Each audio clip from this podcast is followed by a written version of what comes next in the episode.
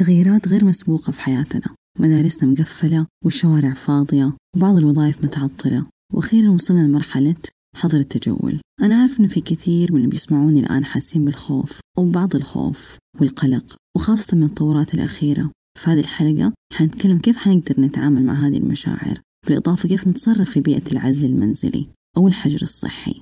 حنستفيد من تجربة رواد الفضاء إيش بيسووا في عزل؟ ممكن تستمر مدته سنة كاملة في الفضاء. إيش هي الأفكار اللي حتعيننا في مقاومة هزيمة مشاعر السلبية اللي تنتاب بعضنا أهلا وسهلا فيكم. معاكم سلمى المفتي معالجة نفسية لمركز آت للاستشارات النفسية. برنامج بصائر هو برنامج يعالج قضايا نفسية نشر التوعية وتغيير النظرة السلبية النمطية عن الأمراض النفسية والصحة النفسية.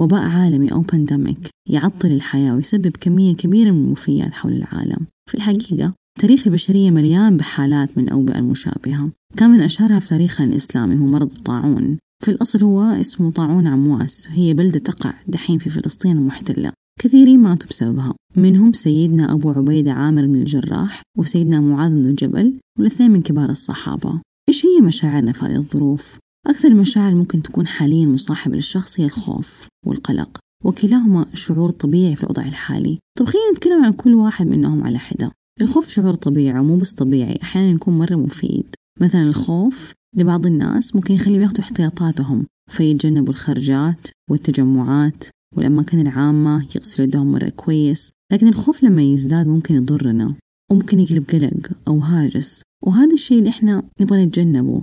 لأنه لما يبدأ يزيد القلق عندنا نشعر إحنا ما صرنا متحكمين في مجريات الأمور. طب كيف نتعامل مع هذا الشعور؟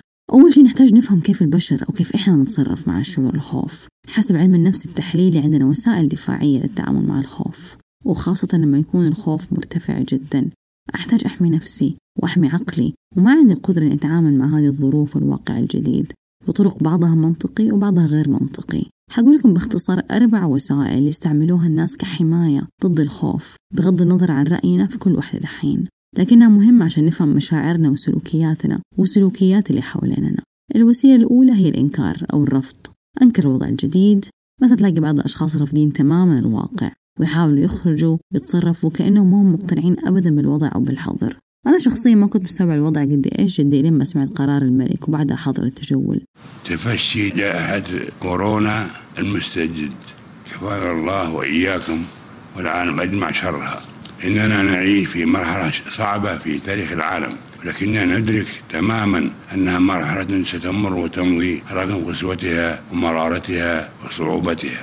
الوسيلة الثانية هي التنكيت أو الضحك. وصراحة من أكثر الأشياء اللي انتشرت بين الناس دي الفترة وفي منها مضحك جدا. الضحك ممكن يكون جزء من آليات الدفاع والتخفيف عن النفس. مثلا تلاقي ناس تتريق تقول كيف حيكون وزنها بهذه الفترة؟ ولا مثلا أنت فين دحين؟ يقول بتقاطع الصالة مع المطبخ. هذه كلها وسائل عشان إحنا نحمي مشاعرنا. إحنا نسميها masking emotions ولا defense mechanisms. في وسيلة ثالثة نسميها displacement اللي أطلع حرتي في شخص ما له دخل. أو نقدر نقول ترحيل الضغط ونقله لآخرين. خاصة دحين مع توتر الدراسة مثل الأمهات أعصابها مرة مشدودة ولا الزوج طفشان ما يقدر يخرج فيعصب على أي شيء في البيت. لكن السبب الحقيقي ما هي كركبة الغرفة ولا الملح الناقص في الأكل ولا الطفل حتى اللي ما ذاكر.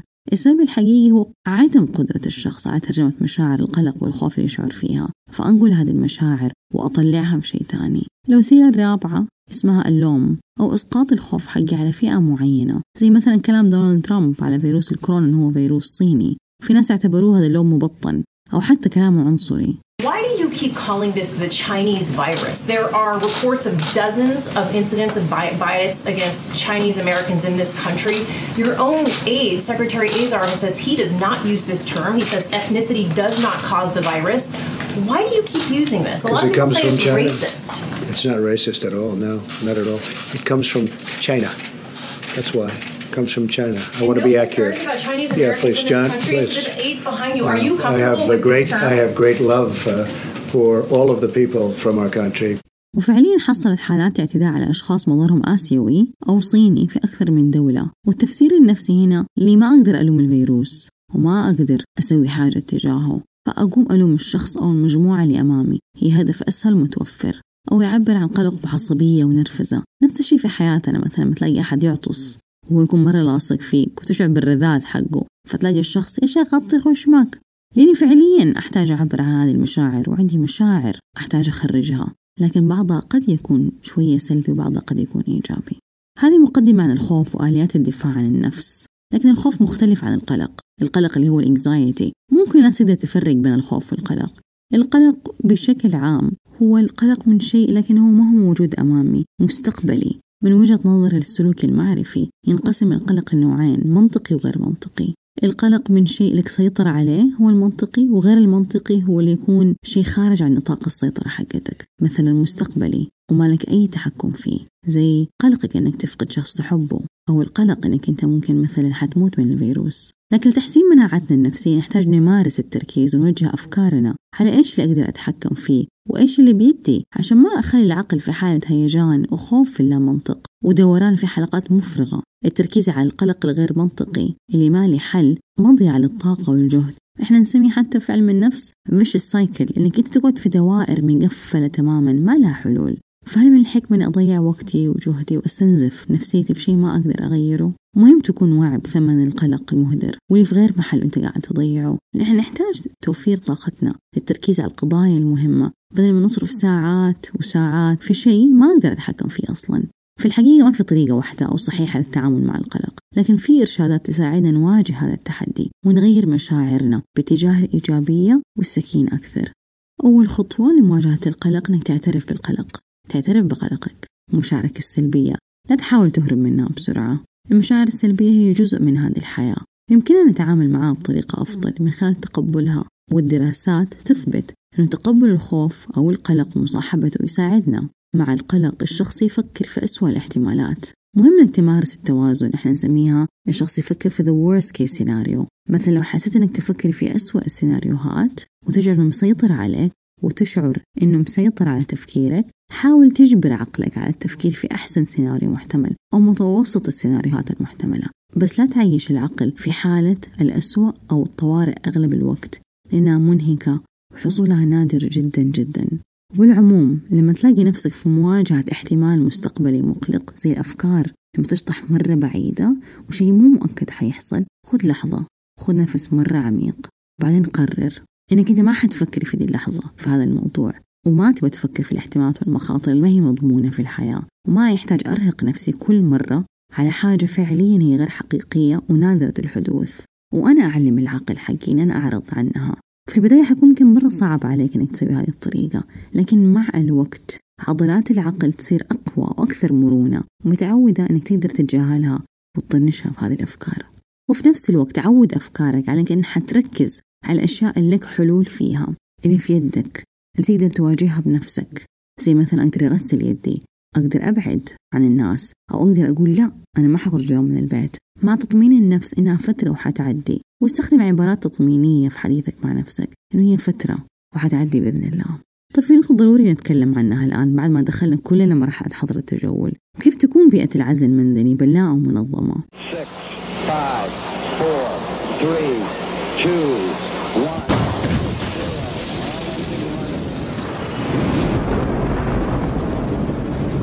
وكالة ناسا عندها دراسات رهيبة عن آثار العزلة على الإنسان لأن رواد الفضاء يواجهوا عزلات طويلة في مساحات ضيقة وقت تخيل قديش مركبة الفضاء مرة صغيرة ومزحومة في أشياء مرة كثير. فبالتالي عندنا تجارب إنسانية نادرة تم رصدها ودراستها. من الأشياء الملفتة مثلا قصة رائد الفضاء سكوت كالي اللي جلس حوالي سنة كاملة في الفضاء لوحده وكان صوت الطبيعة من أكثر الأشياء اللي افتقدها. حتى زملائه في ناسا كانوا يشغلوا له أصوات شجر هواء عصافير طبيعة. حتى صوت الناموس كان يوحشه. وهذه الأصوات كانت تشعر أنه هو على الأرض لدرجة أنه هو كان يهش الناموس ويبعده عن إذنه من كثر ما هو كان يعني متحمس ويعيش الدور لما يسمع هذا صوت الطبيعة. يسمع إيش كان يقول سكوت كالي في المقابلة حقت السي إن إن. Well, when I launched to the space station in uh, March of 2015, I knew I was going to come home uh, around the following March. So in some ways, it's a little bit uh, different of a situation. But because I couldn't see the end of that uh, mission from the beginning, because it was so far away, I tried to, you know, frame my mind to this is now my reality. I live here. I'm going to be here for a long time. I'm not sure how long, but someday this will be over. And I think having the right expectations are going to be really important for helping people get through this. ونصحكم صراحة تقرأوا المقال حقه في نيويورك تايمز I spent a year in space and I have tips on isolation to share. طيب أنا في بيتي أو منعزل. إيش أعمل؟ إيش أقدر أتصرف؟ في خطوات عملية سهلة ممكن تساعدك في التعامل مع هذه المرحلة. أولها حافظ على روتين ونظام يومي. الله يخليك. عارف إنه كلنا متلخبطين لكن لا تقلب نهارك ليل ليلك نهار. البس لبسك لا تجلس بالبيجامة جدول يومك. لا تخليه عبث. ليش؟ لأنه إحنا كطبيعة الناس أو كطبيعة البشر نحب الشعور بالإنجاز وعدم التعطيل. التعطيل يشعرنا بالإحباط وإحنا ما نبغاك تشعر كذا. حاول تمارس وظيفتك وعملك عن بعد حتى لو ساعات بسيطة. خصص مثلا وقت للقراءة أو لهواية خليك منظم ونظم كمان أفراد البيت معك. ثانيا معلوماتك عن المرض أو تطورات الأحداث. خذها من مصادر موثوقة فقط. لا تشتت نفسك وتقرأ كل رسالة تجيك. وخاصة الرسائل الغريبة اللي تجي على الواتساب. خفف من الأخبار. مو لازم تتفرج كل يوم أخبار. يعني زي ما يقولوا detox from news مو لازم تتابع كل شيء على ال social media خصوصا البوستات اللي فيها حياة وردية زي فيديوهات الأمهات المثاليات هم يلعبوا مع أطفالهم مرة مبسوطين. وإنت أصلا ما تشعر بهذه المثالية في حياتك فتسقطها وتشعر بالذنب أو بالتقصير. فلا تقيم نفسك لو سمحت من صورة أو من زاوية واحدة. الشيء الثالث وهو مرة مهم بعضنا يقلل من أهميته وهي استراتيجية كلاسيكية جدا لتخفيف القلق اللي هي الرياضة. كثير دراسات اللي هي مرتبطة بالسعادة وجدوا أن الأشخاص اللي يمارسوا رياضة يوم واحد بس في الأسبوع يشعروا بالسعادة أكثر من الأشخاص الثانيين. النقطة الرابعة هي التقبل. هو المكان اللي تكمن فيه القوة. قبولك بالظروف قبولك إنها فترة مؤقتة. تقبل الموقف بشكل عام يعطينا شعور بالسيطرة. واللي إحنا بأمس الحاجة له. إني أعيش برضا وقناعة وأتذكر إنه عندي سيطرة على بيتي وعلى مشاعري وعلى سلوكياتي. أركز على الأشياء اللي تحت سيطرتي. وأقدر أقول لنفسي أنا أقدر أحافظ على المسافة آمنة بيني وبين الناس. أنا أقدر أغسل يدي. خليني أسمعكم مقطع لأحمد صبري يتكلم فيه عن دي الأشياء. كثير ناس في زي هذه الظروف ممكن يشعروا بالفزع لكن لو فكرنا فيها إحنا كمؤمنين أي إنسان يعني ترسخ في قلبه الإيمان بالله والإيمان بالقضاء والقدر ومعرفة أن الصبر عبادة. والأجرها عظيم أكثر يمكن حتى مما نتخيل. ما يكون عنده هذا الفزع ما يكون عنده في الظروف الصعبة غير شيء من السكينة والإطمئنان والمعرفة العميقة بمعاني الحياة. ويكفي أنه نتذكر أن الرسول عليه الصلاة والسلام أخبرنا على الأجر العظيم للعبادة وأخبرنا بالذات أنه في الطاعون اللي يجلس في بيته صابر محتسب مؤمن أن لا يصيب إلا ما كتبه الله له فله أجر شهيد. إلى هذه الدرجة ممكن يكون أجر عبادة الصبر. برضو كثير ناس في ظروف زي هذه وزي العزل المنزلي ممكن يشعروا بشيء من الملل ولكن الإنسان اللي عنده تربية على فترات طويلة ربى قلبه على الأنس بالله وذكر الله صعب جدا يشعر بهذا الملل. خصوصا أنه يكون عنده إدراك أصلا أنه عمري هو رأس مالي وهو أغلى ما أملك ولازم أستثمره. فغالبا يكون عندهم خطط مختلفة لاستثمار الوقت أصلا. فحتى في الظروف العادية إذا طرأ وقت فراغ يعرف يتصرف. عنده خطط وعنده بلان بي وعنده أشياء تانية يبغى يعملها. فبالنسبة لهم الوقت مهم جدا وما عندهم وقت يضيع كده عبث. ويستحق نتساءل ونفكر قد إيش حياتنا كانت حتكون أثرى لو عندنا قدرة على استثمار أوقات الفراغ دائما بحيث حتى لو تخللها شيء من الترفيه وكذا لكن جزء كبير منها ينفق في أشياء تفيدنا كأفراد تفيدنا كأسر تنفق في القراءة في الرياضة في العبادة في الثقافة في أشياء مختلفة ممكن تفيدنا في هذه الحياة وفي الحياة المقبلة. وأخيرا خليك في اللحظة. عيش اللحظة عن طريق التأمل. مرن عقلك ما يروح بعيد كثير ويفكر في المستقبل. خذ احتياطاتك في الحياة. لكن ذكر نفسك بمحدوديتك. لما تلاقي نفسك سرحت بأفكارك تقدر تسوي حاجة اسمها grounding techniques. إحنا دايما نسويها مع الأشخاص اللي يعانوا من القلق اللي يحسوا أفكارهم مرة سريعة ومستقبلية. عشان ترجع للحظة جرب إنك تسمي خمسة أشياء شايفها قدامك. مثلا أنا أشوف طاولة لونها بني كنبة لونها بيج أنا أسمع صوت الشارع. أنا مثلا لابس بلوزة زرقاء. مع الوقت العقل يتعلم يفرق إنه أفكاري اللي في بالي هي مجرد مخاوف هي مو حقيقية قدامي. هي ما هي زي الطاولة ولا الكتاب ولا الكنبة هي مجرد توقعات مستقبلية وأنا ما أعرف الغيب. وبعدها قوم سوي شيء مفيد يعني distract yourself. ومع التأمل عندنا كمان التحصين واستغلال وقت الفراغ في أشياء مفيدة. وناخذ بالأسباب دائما في حماية أنفسنا ومن الأسباب اللي أتعلمناها هي التحصين. فديننا علمنا قد إيش الأذكار مهمة زي بالذات أذكار الصباح والمساء. وديننا علمنا قد إيش القرآن آياته شفاء. وعلمنا النبي عليه الصلاة والسلام فضل الذكر والإكثار من الذكر. لأن الذكر في الحقيقة هو عكس الغفلة هو عكس النسيان عكس نسيان الله.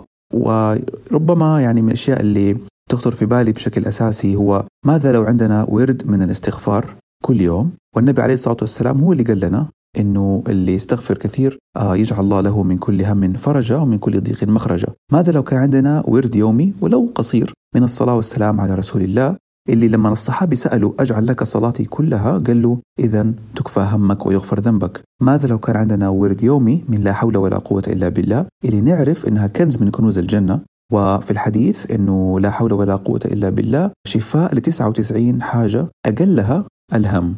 ومن الحكمة إنك تفكر وتخطط وما تسيب أوقات فراغك تروح كذا من غير فايدة.